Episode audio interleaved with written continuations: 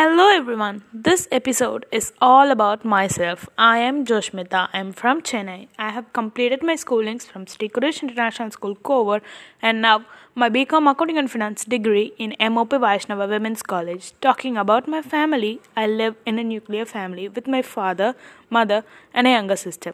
My father is a businessman and my mother is a homemaker and my sister is currently in her 7th grade. My characters are I'm so friendly and helping minded.